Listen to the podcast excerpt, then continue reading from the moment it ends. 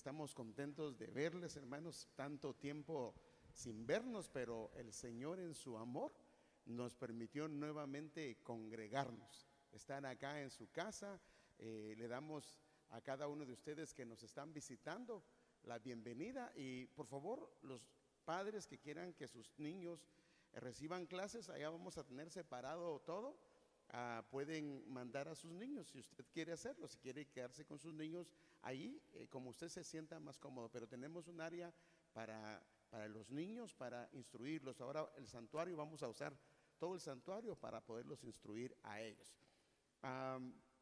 también este, le damos la bienvenida a cada uno de los que está hoy visitándonos, aquellos que nos están visitando por primera vez, aquellos que pues no los hemos visto por mucho tiempo, bienvenidos sean a la casa del Señor. Y mire el lugar que Dios nos ha dado y gracias a todos los hermanos, hermanas, jóvenes, señoritas, niños que nos ayudaron a que todo esto fuera posible. Ayer venimos a limpiar la iglesia, eh, lavamos todo esto, todo el asfalto este, hermanos fue un trabajo fenomenal y gloria a Dios y que el Señor bendiga a cada uno de ustedes por toda su labor y trabajo. Amén. Así es de que, sí, si alguien quiere pasarse adelante, puede pasarse sin ningún problema, eh, porque muchos de los hermanos que están ahí les toca ministrar con los niños. Pero bueno, ¿qué le parece si eh, vamos de lleno a la palabra del Señor? Y hoy que es un día hermoso que tenemos Santa Cena, que esto es precioso, hermanos, que el Señor nos lo permita. Amado Padre, estamos agradecidos contigo por este privilegio de estar en tu casa, Señor, de estar en este lugar que nos has permitido acomodarlo para poder adorar, bendecir, glorificar tu nombre. Gracias, Señor. Gracias, Señor, por tu pueblo que se ofrece voluntariamente en el día del trabajo, en el día del servicio, en el día de hacer diferentes actividades. Yo lo bendigo en tu nombre, bendigo sus casas, bendigo sus familias, bendigo sus hogares, Señor, bendigo sus trabajos, Señor, en tu nombre, Señor. Y te agradezco por poner esa disposición, esa prontitud en cada uno de tus hijos, de tus hijas, Señor. Muchas gracias. Señor, agradezco por las familias que nos están visitando. Agradezco por aquellos que por primera vez nos están visitando y también a todos aquellos que están virtualmente y nos están viendo por primera vez o son hermanos y hermanas de otras congregaciones, pero que... Eh, el Señor los ha bendecido. Gracias por ellos, los bendecimos también. Señor, bendíceme a través de tu palabra. Señor, úsame, dame esa gracia, esa gracia que solo viene de ti. En el nombre de Jesús lo pedimos y damos gracias, Señor. Amén. Agradecemos a los hermanos de la alabanza, del sonido y todo eso, porque de verdad hacen un trabajo muy bonito y, y los de media también, que el Señor me los bendiga. Pero vamos a entrar de lleno a la palabra. Hoy no tengo una pantalla, pero no importa, hermanos. Entonces, ahí usted en su teléfono o en su iPad o en su Biblia puede buscar los versículos. Bueno, fíjese que una de las cosas que a mí de verdad me ha hecho reflexionar y de verdad que me ha dejado pensativo es porque cuando el Señor vino Imagínense a qué vino. Él vino a empezar una nueva iglesia, un nuevo pueblo, eh, un nuevo mover, un movimiento de restauración. Y que era una obra tremendísima, porque hasta el día de hoy nosotros somos frutos de esa obra. Lo tremendo de esto, y esto es lo que me pone en qué pensar, es que Él no escogió ni a los fariseos ni a los escribas, que ellos eran los maestros y los doctores en teología, los conocedores de la escritura. Aunque hoy nosotros tenemos una perspectiva diferente de lo que eran ellos en sus tiempos, ellos eran a donde la gente acudía para preguntar eh, qué decía Dios con respecto a tal o cual situación. Por eso es que cuando Herodes recibió a los magos, él los mandó a llamar y les preguntó qué estaba escrito, dónde nacería el Mesías. Entonces la pregunta es, ¿por qué el Señor no los llamó? ¿Por qué el Señor no los acercó a Él para que lo ayudaran en esa inmensa obra, en esa obra que iba a perdurar por los siglos de los siglos, que iba a ser el trato con la iglesia? En vez de llamarlos a ellos, en vez de buscarlos, en vez de acercarse a ellos, hermanos, vemos al Señor en una posición, oposición abierta hacia ellos. Inclusive nadie se había opuesto a ellos como lo vemos en el Señor Jesús. El caso de Juan el Bautista, que fue el que preparó el camino, vemos que él, hermano, inclusive le dice a ellos, hermano, qué tremendo, generación de víboras. Padre, si alguien dijera a un pueblo generación de víboras, se queda el pastor casi que sin nadie. Pero este hombre le dijo, y estos eran los menos, menos, generación de víboras, ¿quién nos enseñó a oír de la ira venidera? Ahora, ¿qué fue lo que pasó con ellos?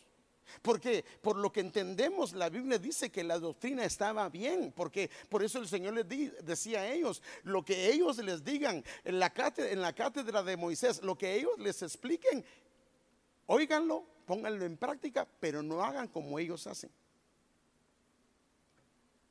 ¿Qué fue lo que pasó? Que el Señor, eh, hermano amado, no quiere que la gente siga sus pasos. En el caso de ejemplo, hay un capítulo, el capítulo 23 de Mateo, que por cierto está antes del capítulo 24, valga la redundancia, que es donde comienzan a decirle los discípulos, es como un preludio. ¿Cuáles serán las señales de tu venida? Y en este capítulo 23, el Señor los confronta a ellos, pero hermano, esto pienso que era como una cañonera de misiles y comienza, hermano amado, y él ahí los llama siete veces a los fariseos y a los escribas, siete veces les llama hipócritas. Ahora, esto usted sabe perfectamente que cuando usa el número siete, está hablando de una perfección espiritual o de una involución espiritual.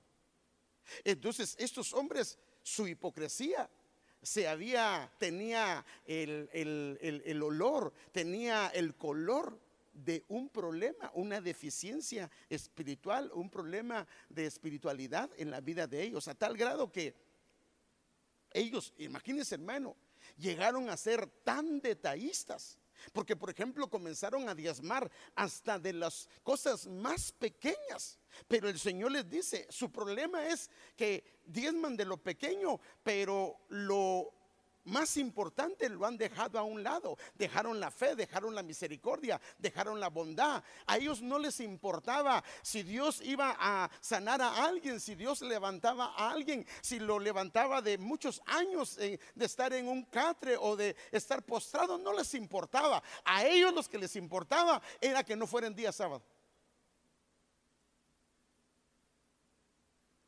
Ellos eran conocedores, pero perdieron el rumbo espiritual hasta el grado de caer en una involución espiritual que lo llevó a endurecer su corazón y a volverse insensibles, arrogantes y orgullosos delante de Dios.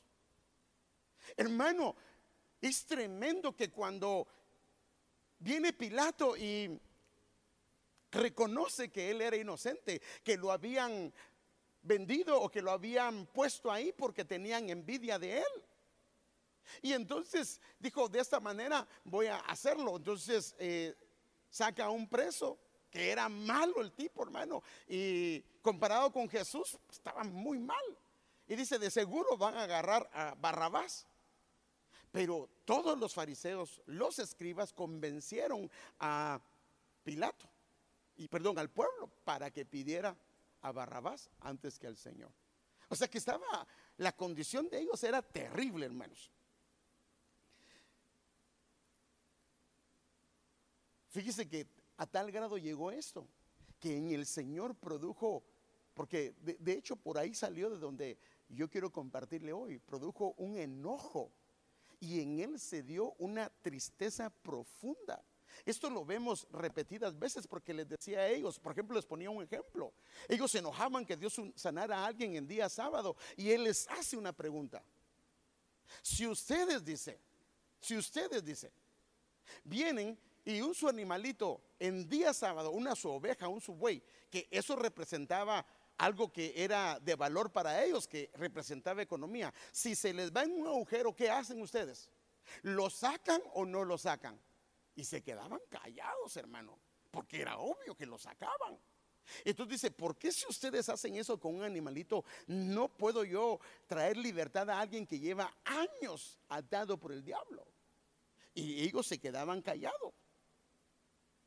Entonces el problema de ello es que no les importaba el sufrimiento, lo que les importaba solamente era los reglamentos, las normas y por supuesto las normas y los reglamentos están bien, pero cuando no se considera la condición humana, entonces ahí hay un problema. Le voy a poner un ejemplo.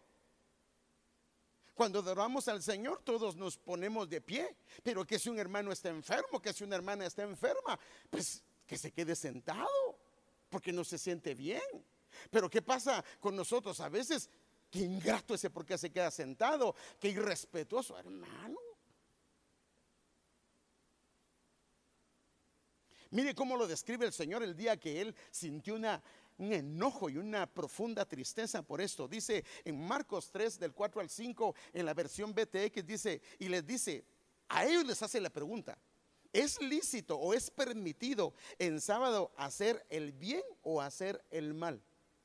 Y es obvio que la pregunta era, la respuesta era hacer el bien, salvar una vida o matar.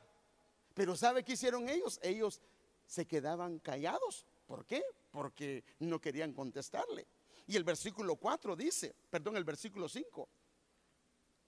El Señor dice, y mirándolos alrededor, con enojo, así dice la escritura, hermano. Profundamente entristecido por la dureza de sus corazones. Entonces le dice al hombre, extiende tu mano. Pero lo que me impresionó a mí es que él se enojó y hubo una tristeza profunda de ver a qué grado habían llegado en su religiosidad.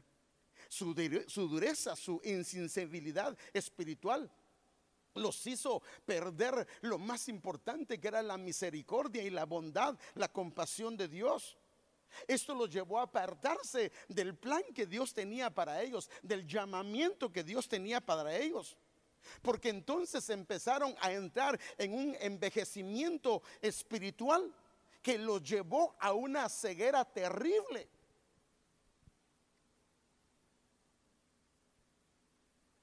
Fíjese, a los que estaban en mejores condiciones, por decir así, de los escribas y los fariseos que eran maestros.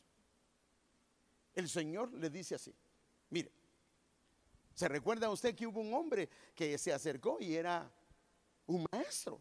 Era Nicodemo. Mire cómo estaba la religiosidad, porque a ninguno llamó el Señor.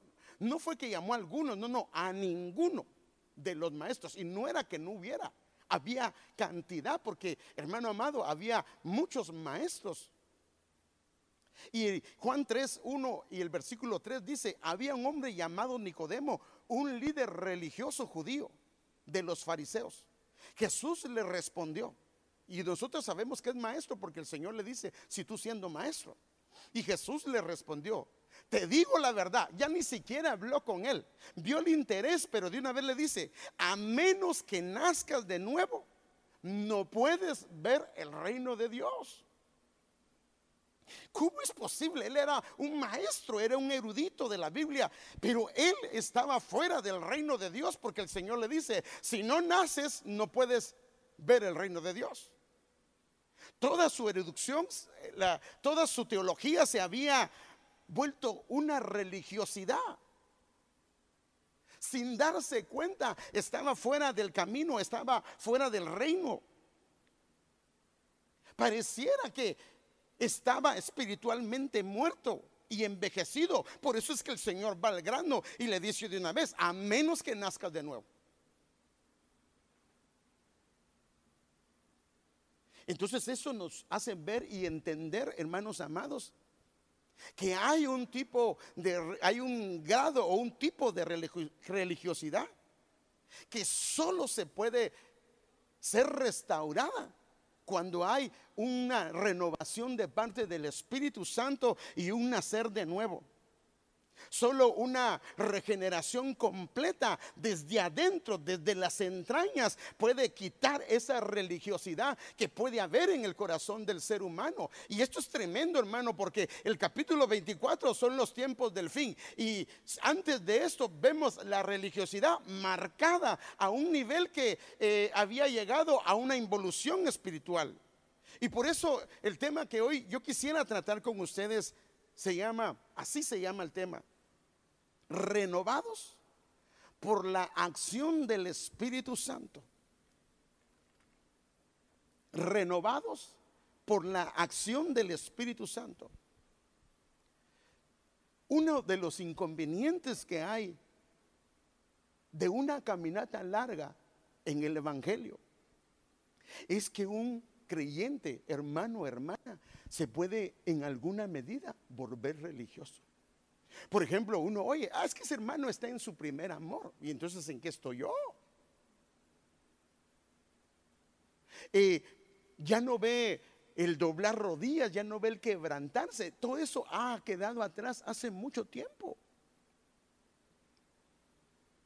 Imagínense, Nicodemo necesitaba nacer de nuevo, necesitaba una regeneración completa. Por eso es que el apóstol Pablo, hablándole a Tito, que era uno de sus discípulos, le dice, que la manera de obrar Dios con el hombre, cuando el hombre ha caído en una religiosidad, le dice así en Tito, capítulo 3, versículo 4 y 5. Pero cuando se manifestó la bondad de Dios nuestro Salvador y su amor hacia la humanidad, la manera como Dios se manifestó, el versículo 5 dice, Él nos salvó, dice, no por obras de justicia que nosotros hubiéramos hecho, sino conforme a su misericordia. Y aquí hay una parte que es la que, eh, de donde salió el tema, por medio del lavamiento de la regeneración por medio del lavamiento de la regeneración y la renovación por el Espíritu Santo. Entonces, ¿qué significa el lavamiento de la regeneración? Primero, ¿qué es lo que se, regenera? Es cuando algo se deterioró, es cuando algo se desgastó, es cuando algo eh, se envejeció y perdió su condición original. Es cuando algo entró en una etapa de envejecimiento y solo una regeneración o una restauración completa lo puede sacar de ese lugar. Porque el problema es que cuando un vaso este, no está renovado, normalmente no lo usan, porque usted sabe que los vasos que se usan son los que están limpios y son los que están restaurados y renovados.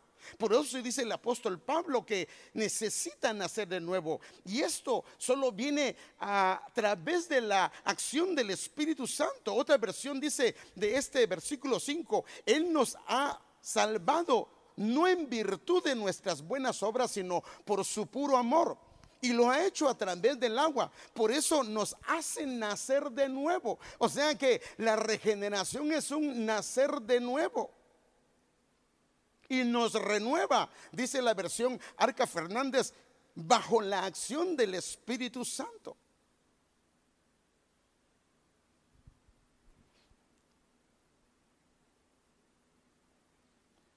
Qué tremendo, hermanos.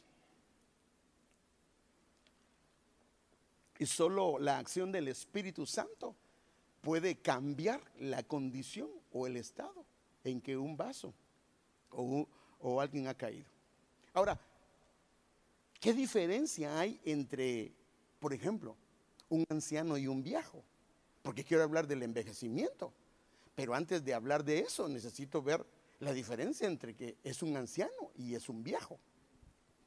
Y esto se lo voy a, a repetir de algo que encontré y me gustó y por eso se lo quiero. Cuando hablo de viejo me refiero a una condición espiritual, a una vejez espiritual. Ahora, esto fue porque él llegó a un estado de vejez, porque se dio un proceso de envejecimiento. O sea que algo para volverse viejo entra en un proceso de envejecimiento. Cuando llega a viejo es porque es el final de un proceso de envejecimiento. Déjeme verle y para que usted los escuche. El anciano, por ejemplo, ¿qué se diferencia del viejo? Y aquí algunas cositas. El anciano tiene mucha edad, pero es jovial, es alegre. El viejo le perdió la vista, le, perdón, le perdió el gusto a todo. El anciano sueña, el viejo apenas puede dormir. Un anciano dice, vale la pena probar, hagámoslo. El viejo dice, ah, no, eso no sirve, no va a funcionar, no vale la pena. El anciano sigue aprendiendo. El viejo dice, ya, ya no quiero aprender, ya, ya, ya lo sé todo. Es una especie de necedad. El anciano aún se ejercita, aunque sea de, de a poquito, pero se ejercita. El viejo solo quiere descansar. El anciano ama a los demás. Ah, trata de, de, hacer bien y de amar a la gente.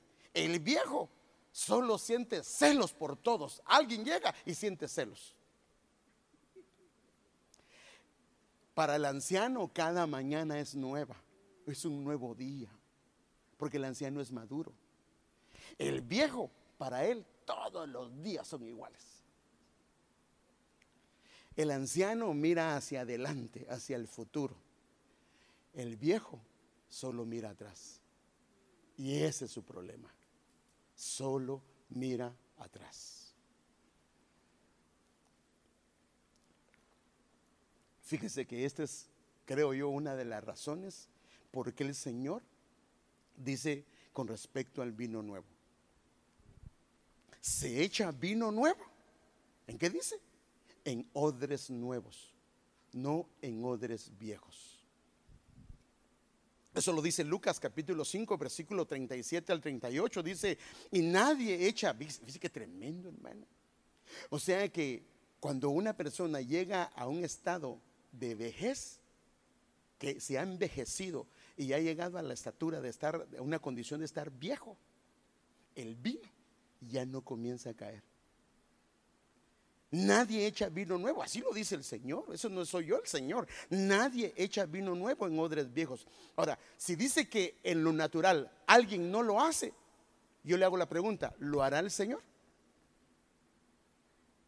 Si no hay un reconocimiento y si no queremos salir de eso, yo pienso que si no lo hace en lo natural, Él tampoco lo hace, a no ser que haya un quebrantamiento, un reconocimiento de la condición y entonces Dios quita esa vejez.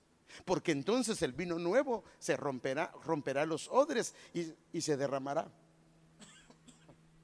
Y los odres se perderán. Esto ya lo vimos en una ocasión, eh, eh, cómo es que el vino nuevo se fermenta y cuando el odre es viejo no aguanta la fermentación y entonces lo que pasa es que se va a reventar. Entonces dice, sí, sino que el vino nuevo debe de echarse, así dice él, en odres nuevos.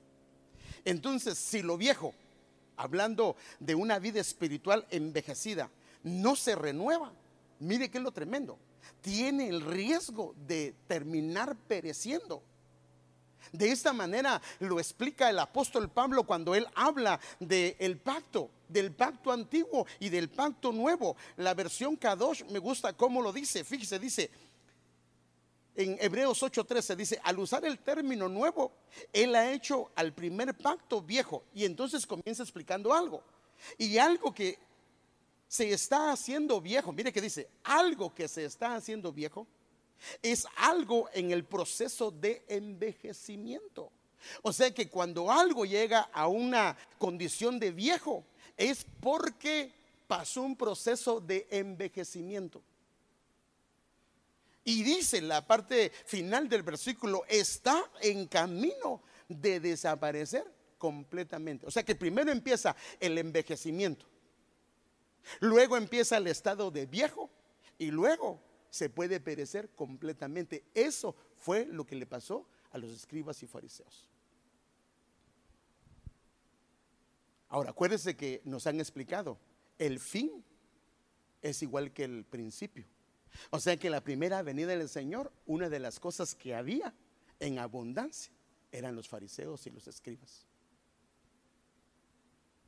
Eso es fácil verlo en la escritura. Entonces, yo quiero comenzar con unos síntomas de un creyente que puede estar envejeciendo espiritualmente, que está en ese proceso. Porque mire, yo quiero decirle algo, hermano. Hoy el Señor nos hablaba de que el Señor ha tenido misericordia de nosotros. Pero lamentablemente, en este tiempo de pandemia, unos se han acercado más y se han avivado y el Señor los ha visitado en sus casas y otros se han enfriado. Eso no tiene que ser uno tan experto para poderlo ver. Pero esto es debido a que este tiempo de pandemia descuidamos muchas cosas y entonces tal vez pueda haber un proceso de envejecimiento. Entonces, ¿cuáles son los síntomas de un creyente que puede estar espiritualmente envejeciendo? Entonces, cuando comenzamos a, a examinar minuciosamente las escrituras, Podemos ver inclusive la conducta de los escribas y los fariseos y podemos ver los síntomas que puede haber en un hijo de Dios. Porque esto se puede ver, hermano. Y como se recuerda que al principio le hablé del capítulo 23 de Mateo, ahí aparecen siete veces la palabra hipocresía. Y la Biblia nos da algunos detalles, pero no me quiero enfocar aquí, solo quiero darle algunos puntachos. Dice, por ejemplo, en Mateo 23, 13 dice que ellos no entraban y no dejaban entrar. O sea que ellos se convirtieron en un tropiezo para otros. También el 23.14 dice que se aprovechaban de la gente indefensa y de los débiles. Y era a través de medios religiosos. El versículo 15 del capítulo 23 dice que ellos enseñaban, sí, buena doctrina, pero eran un mal ejemplo espiritualmente. Eh, dañaban a la gente que les seguía, a la gente que ellos habían discipulado.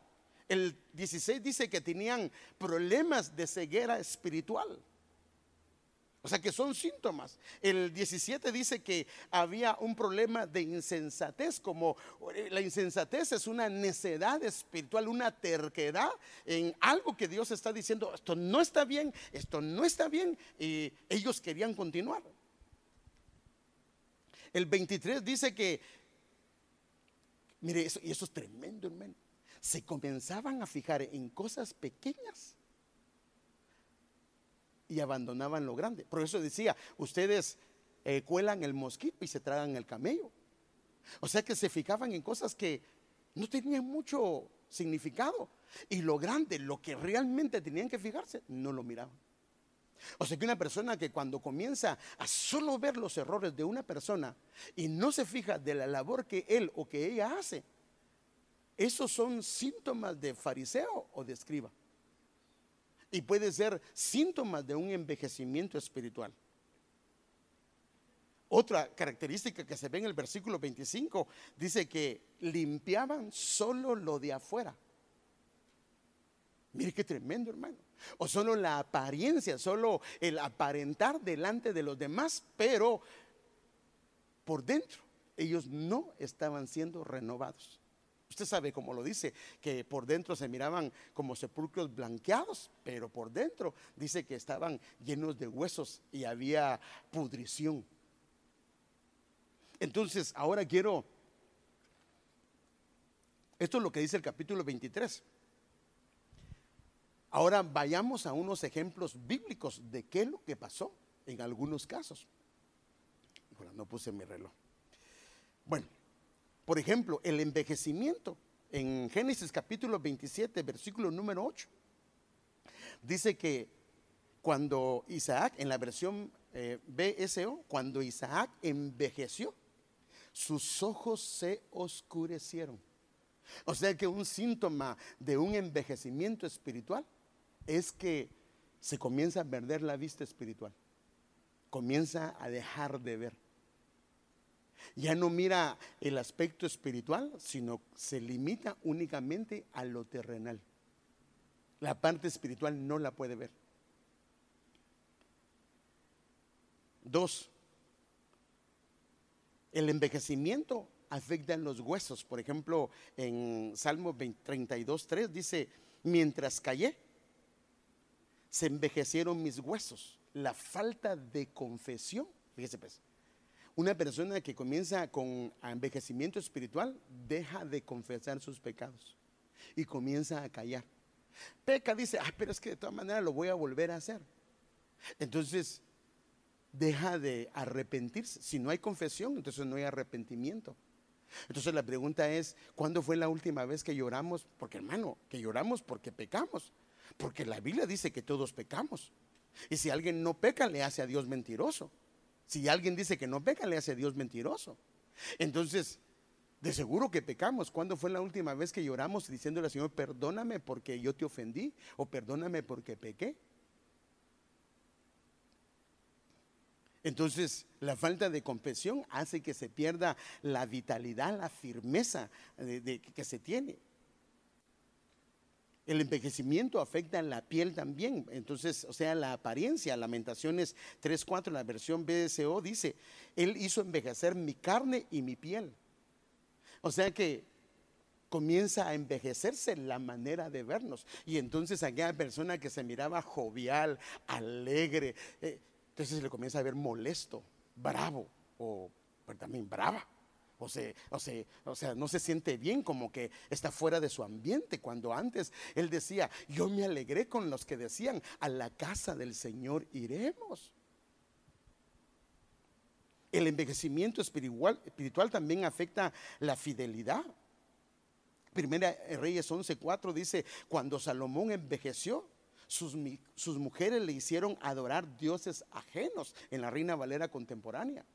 O sea que cuando hay envejecimiento, uno de los problemas que hay es que comienzan a ver otros dioses. La, la fidelidad hacia un solo Dios, hacia nuestro Padre Celestial, comienza a decaer. Imagínense. Y eso no es falta, y no es que perdió la sabiduría, porque Salomón siguió siendo sabio.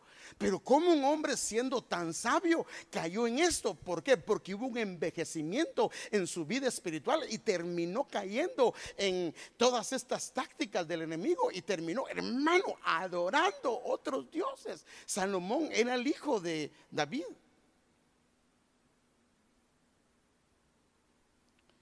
El envejecimiento espiritual también afecta los pies.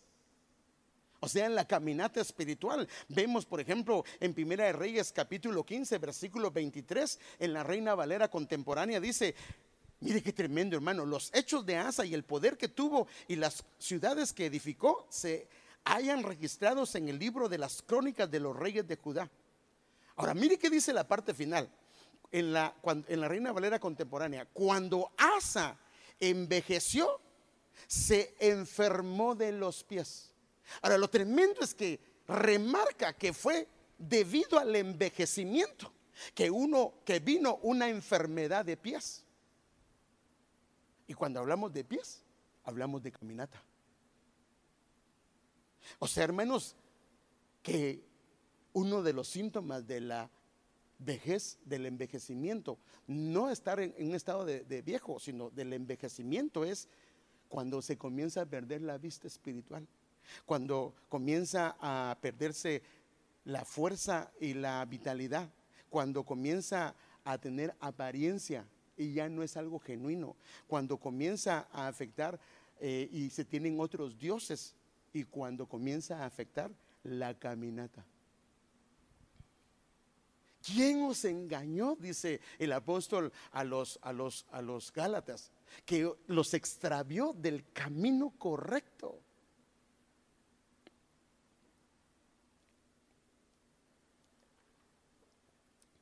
Entonces, estos son algunos síntomas.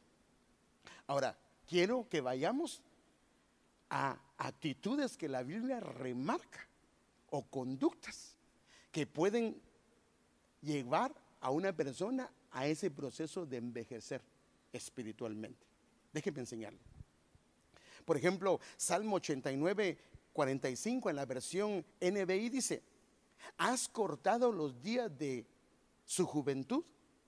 En la NTV dice, en vez de decir, has cortado los días de su juventud, ha envejecido. Lo has cubierto con un manto de vergüenza.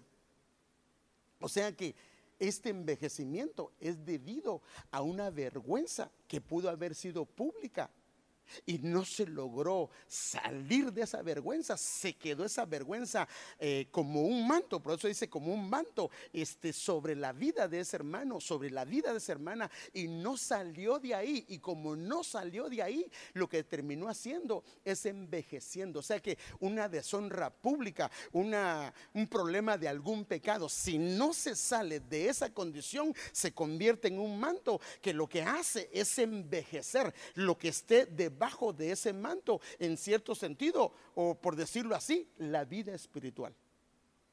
Otro. Primera Samuel 2.22. En la versión BTX dice, y él había envejecido mucho y oyó que todo lo que sus hijos hacían a todo Israel y cómo se acostaban con las mujeres que servían en la entrada del templo de reunión. Otro síntoma que muestra un envejecimiento espiritual es cuando de parte de papá o mamá muestra una tolerancia o una falta de disciplina hacia el pecado o la conducta incorrecta de los hijos. Cuando comienza a ver que no está bien ella, que no está bien él, y hay tolerancia, no que le vas a pegar solo por pegarle, no lo vas a disciplinar, no, no, no, pero cuando podemos verlo delante de nosotros, podemos ver que no está bien, me está mintiendo, me está diciendo algo incorrecto, yo me doy cuenta que no está bien lo que está haciendo y hay tolerancia y hay una falta de disciplina. Esto es un síntoma que hay un envejecimiento espiritual. Por eso es que Elí envejeció y cuando envejeció ya no pudo decirle a sus hijos que no estaba bien eso. No quería disciplinarlos, porque no quería confrontarlos. Entonces, el envejecimiento espiritual, una de las características es que se vuelve permisivo con el pecado. O sea que lo que antes era un límite, ahora ya no lo es. Lo que antes no estaba bien, ahora está correcto. Solo le estoy mostrando algunas características. Otra cosa que puede envejecer es cuando una persona no tiene paz con sus hermanos y hermanas porque a todos o a muchos los mira como adversarios. Por ejemplo, el Salmo 6.7 dice, se consumen de sufrir mis ojos, he envejecido a causa de mis adversarios. O sea que esa oposición, el estar opuesto, el estar peleando todo el tiempo con otros, puede envejecer a una persona. Estoy hablando, hermano. Eh, ay, sí, entonces, hermano, entonces usted, como está bien canoso, este, depende que pelea con. No, no, no, estoy hablando de algo espiritual, porque algunos son jóvenes y tienen 30 años y ya tienen canas. Pero eso no significa que ha envejecido espiritualmente, sino que las canas, inclusive la Biblia dice que son un honor. Estoy hablando de una vejez. La falta de confesión, ya lo vimos, también es una conducta que puede llevar a envejecer a alguien. La amargura, según Lamentaciones 3, 4 al 5, es algo que también puede hacer que una persona se llegue a envejecer. Si no sacan la amargura de su corazón, entonces lo que va a hacer es que entra en un proceso de envejecimiento hasta llegar a una condición de viejo.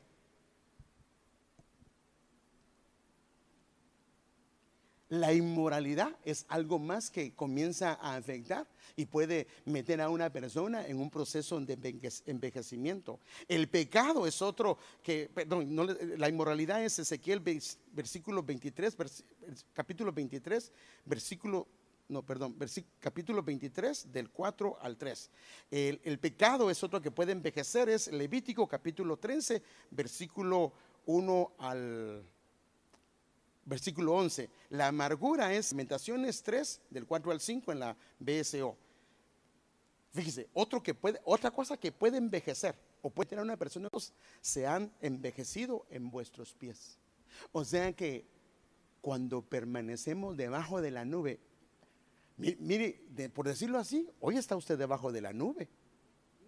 ¿Cómo está? Es como una nube, hermano, que nos está cubriendo. O sea que está yendo con el llamado que Dios está haciendo de eh, congreguémonos, reunámonos, hermano. Vamos a hacer una reunión eh, presencial, sí, y aquí ya no hay problema porque esto está autorizado por el gobierno, lo que usted quiera.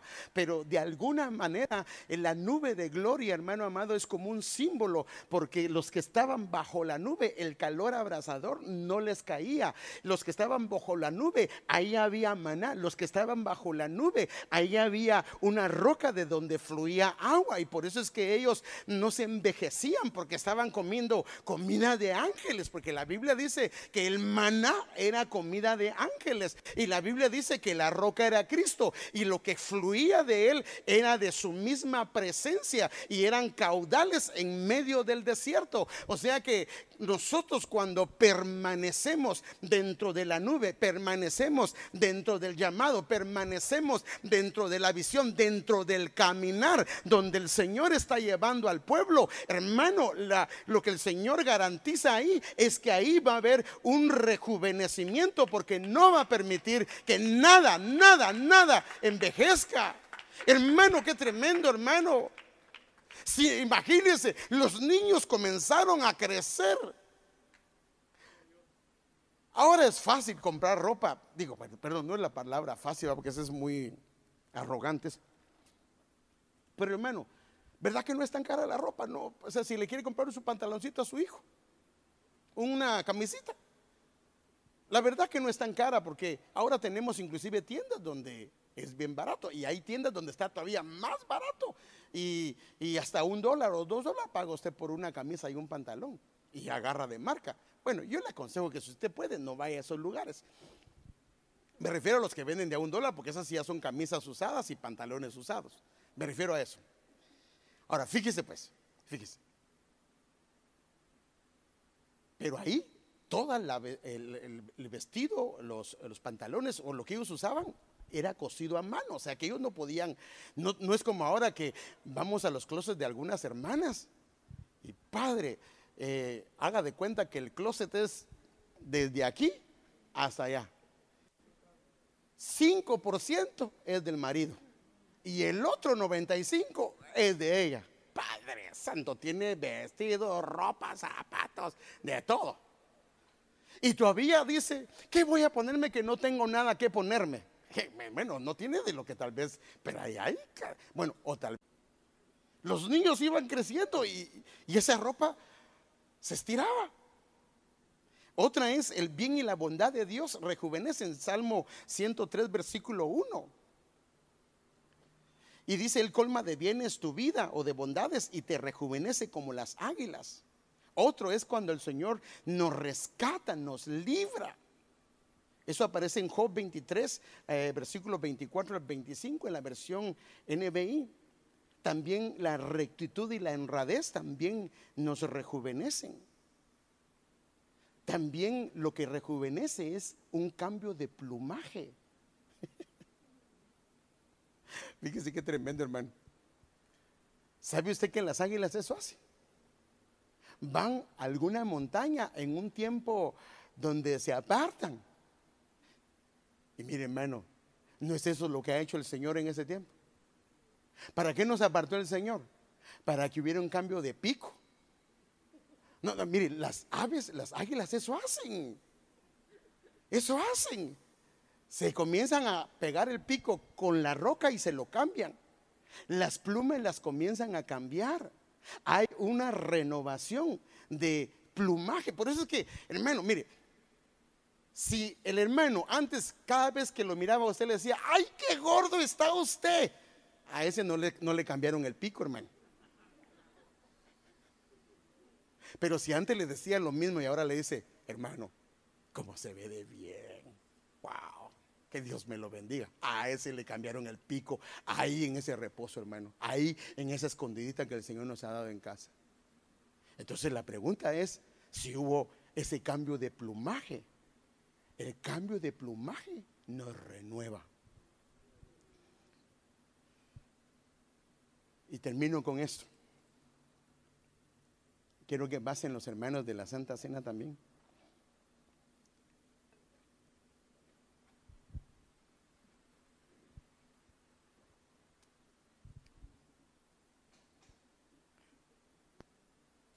La nube del Señor puede renovarnos. El bien y la bondad de Dios puede renovarnos. la liberación del Señor puede renovarnos. El cambio de plumaje puede renovarnos. Pero hay algo que el Señor dice, hermano. En el Salmo 92, versículo 12 al 14 dice, el justo florecerá como la palmera, crecerá como cedro en el Líbano. Pero ¿dónde, hermano? Plantado en la casa del Señor. La Biblia dice, florecerán o sea, rejuvenecerán en los atrios de nuestro Dios. O sea que en la casa del Señor hay un rejuvenecimiento. Y mire, el versículo 14 dice, aún en la vejez, aún que eh, haya entrado algún tipo de vejez, darán fruto, estarán vigorosos y serán muy fuertes. O sea que el Señor quiere rejuvenecernos, hermano. Porque no hay manera de rejuvenecer a alguien si no viene de parte de Dios.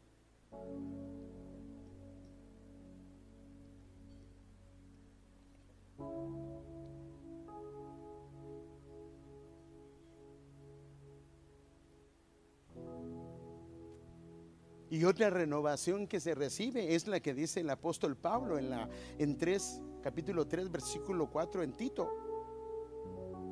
Y nos ha hecho y lo ha hecho la renovación a través de que nos hace nacer de nuevo. Y nos renueva bajo la acción del Espíritu Santo. O sea que el Espíritu Santo nos quiere renovar, hermanos. Quiere renovarnos. La acción del Espíritu Santo a través de un renuevo desde el interior. Pero eso significa que necesitamos nosotros abrir nuestra boca. Mire, es como un vaso, perdón, como una botella. Si está tapada, el agua puede caer fuera de esa botella. Pero se va a lavar. Pero lo feo va a quedar adentro hasta que se destapa, hasta que la botella se abre, en otras palabras, hasta que hay confesión y permite que lo que está adentro pueda salir, pueda salir fuera el agua del Señor. Por eso dice, eh, tiene que haber una regeneración para que haya una acción del Espíritu. Y lo primero que hace el Señor es mandar su agua, su palabra. Y entonces limpia desde adentro y cuando limpia desde adentro, entonces comienza a haber una regeneración, que, eh, eh, eh, una renovación que es obra del Espíritu Santo. Y la Santa Cena, hermano, es un medio que Dios nos ha provisto para renovar nuestra vida espiritual. ¿Se recuerda? El vino, el vino, hermanos amados, representa la sangre. El pan representa el cuerpo de Cristo. Entonces, cuando esta renovación se da, cuando tomamos la Santa Cena y nos inclinamos, y nos sentamos en la mesa del Señor, lo que estamos haciendo es, Señor, primero comemos el pan. El pan dice, es representa el cuerpo. Le dices al Señor, Señor, yo quiero renovar este cuerpo. Hablando espiritualmente, quiero renovar mi vida espiritual. Y entonces al renovar a través del, a través del pan mi vida espiritual, ahora le digo al Señor, ahora agarro el vino que representa su sangre y dice él, y el vino nuevo se echa en odres nuevos. Ahora agarro tu vino y lo pongo dentro de mi odre. El odre es una vasija. Porque ya mi odre está rejuvenecido.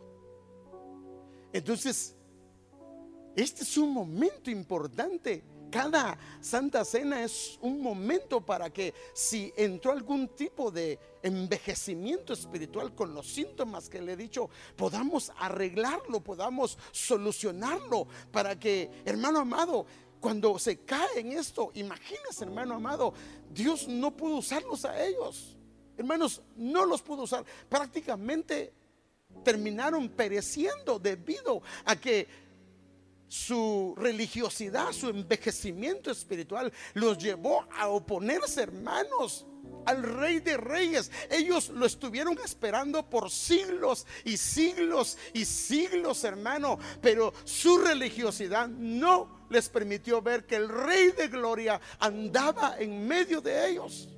Al contrario, comenzaron a decir, este por Belcebú echa fuera a los demonios. Comenzaron a ver cómo lo tentaban, cómo lo probaban, cómo lo hacían eh, eh, eh, este, decir cosas incorrectas, cómo lo agarraban con una palabra. Hermano, comenzaban a ser obstáculo para el evangelio del Señor. Por eso decía el Señor, ni entran ni dejan entrar.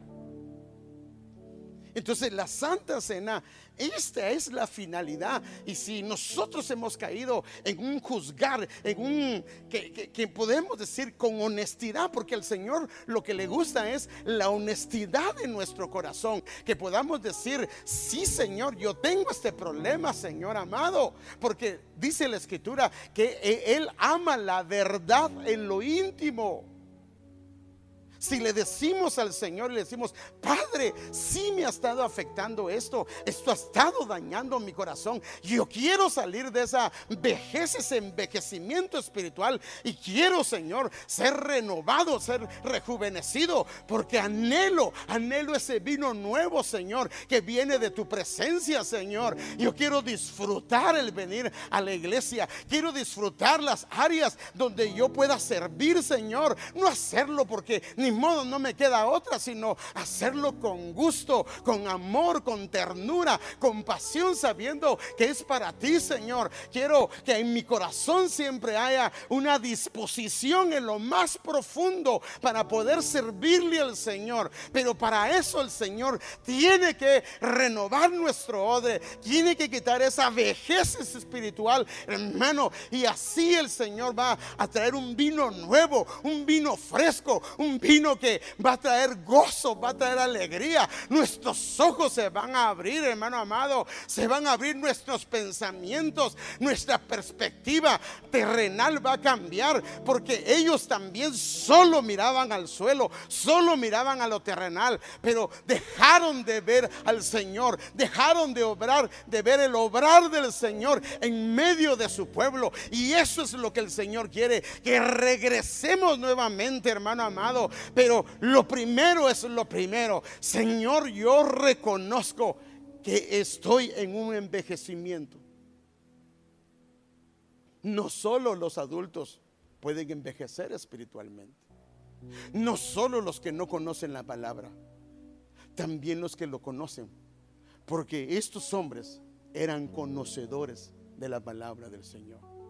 Sabían en detalle las características de lo que el Señor iba a hacer. Pero había tanta ceguera que cuando vino el Señor no lo pudieron ver. No lo pudieron ver.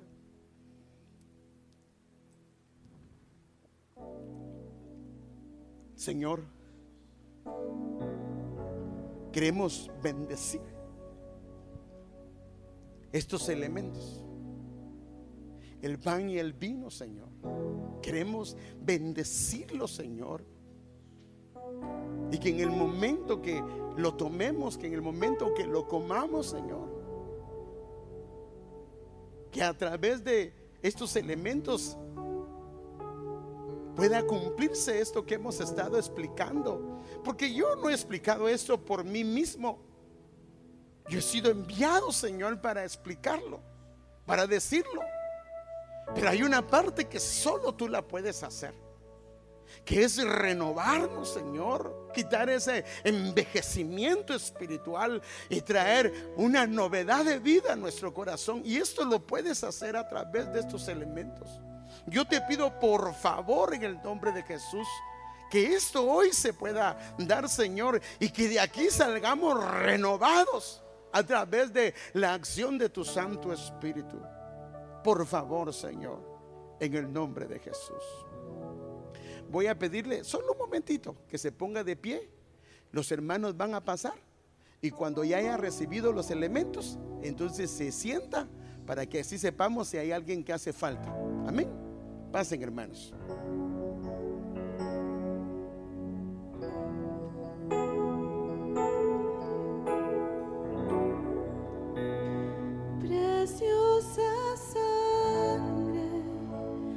me.